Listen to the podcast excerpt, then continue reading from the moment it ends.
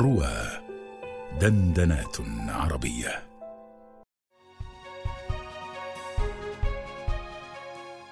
طابت أوقاتكم أينما كنتم مستمعي رواه الأجلاء، وهذه حلقة جديدة من برنامج من الضيف.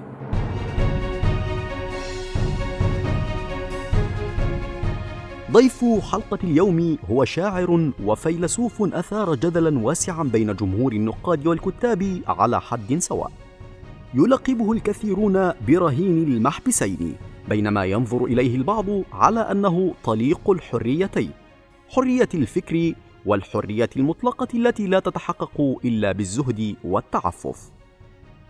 أهلا بك ضيفي الكريم، وقبل البدء في لقاء اليوم، كيف ترد على من يلصقون بك تهمة الإلحاد؟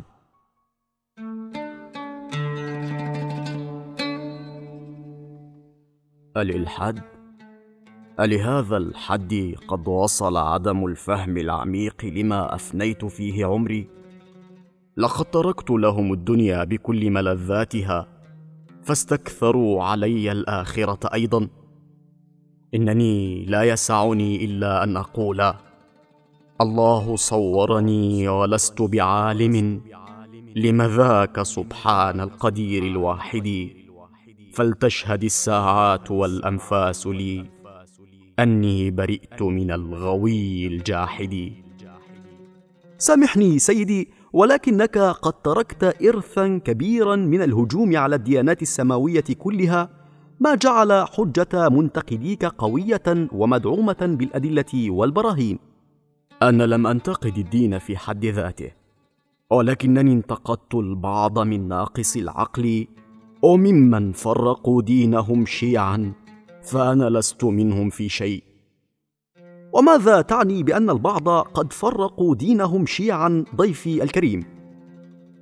يكفيك أن تعرف أن المذهب الذي كان يسيطر على مصر والشام بأكملها كان مليئا بالانحراف في أصوله وفروعه من وجهة نظر الكثيرين غيري، لذلك فقد هاجمت هذا المذهب والفرق التابعة له في ديوان اللزوميات وفي رسالة الغفران. قد حجب النور والضياء، وإنما ديننا رياء، وهل يجود الحياء ناسا منطويا عنهم الحياء؟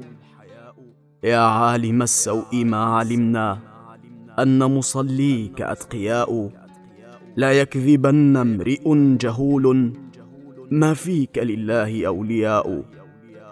ويا بلادا مشى عليها أولو افتقار وأغنياء، إذا قضى الله بالمخازي فكل أهليك أشقياء. كم وعظ الواعظون منا، وقام في الأرض أنبياء، فانصرفوا والبلاء باق، ولم يزل داؤك العياء. حكم جرى للمليك فينا، ونحن في الأصل أغبياء. عظيم جدا، وأعتقد بأنك قد حللت اليوم إشكالا دام لعدة قرون، لكن ما هو تقييمك لأحوال الزمن والخلق بشكل عام؟ يأتي على الخلق إصباح وإمساء، وكلنا لصروف الدهر نساء. وكم مضى هجري أو مشاكله، من المقاول سر الناس أمساء. تتوى الملوك ومصر في تغيرهم، مصر على العهد والأحساء أحساء. خسست يا أمنا الدنيا فأف لنا، بنو الخسيسة أوباش أخساء. وقد نطقت بأصناف العظات لنا، وأنت فيما يظن القوم خرساء. نشكرك جزيل الشكر ضيفي الكريم، وإلى لقاء جديد بإذن الله.